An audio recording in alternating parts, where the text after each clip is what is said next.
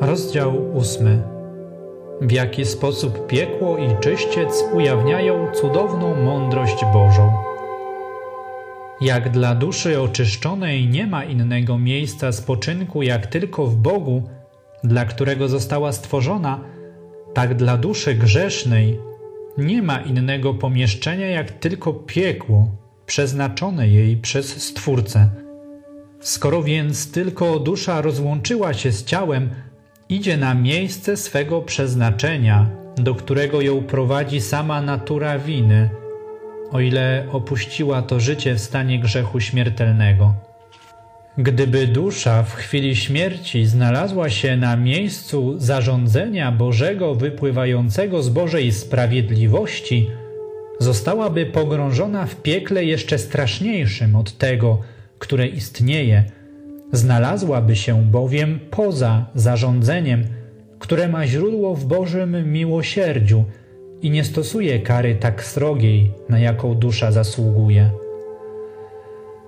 Nie znajdując więc miejsca stosowniejszego dla siebie, gdzieby mogła znaleźć mniejszą karę, sama rzuca się w piekło, które dla niej jest przeznaczone.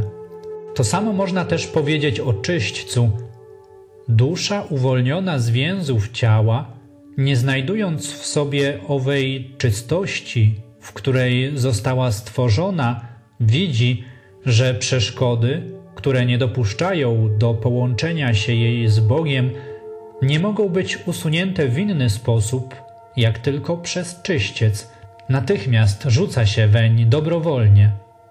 Gdyby zaś nie znalazła w nim środków niezbędnych do oczyszczenia, zrodziłoby się w niej natychmiast piekło gorsze od czyśćca, na samą myśl, że przeszkoda, która w niej tkwi, nie pozwala jej zbliżyć się do Boga, jej najwyższego celu.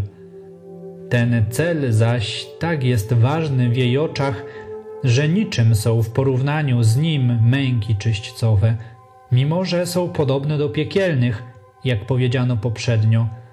Ze względu jednak na ten cel ostateczny stają się one jakby niczym.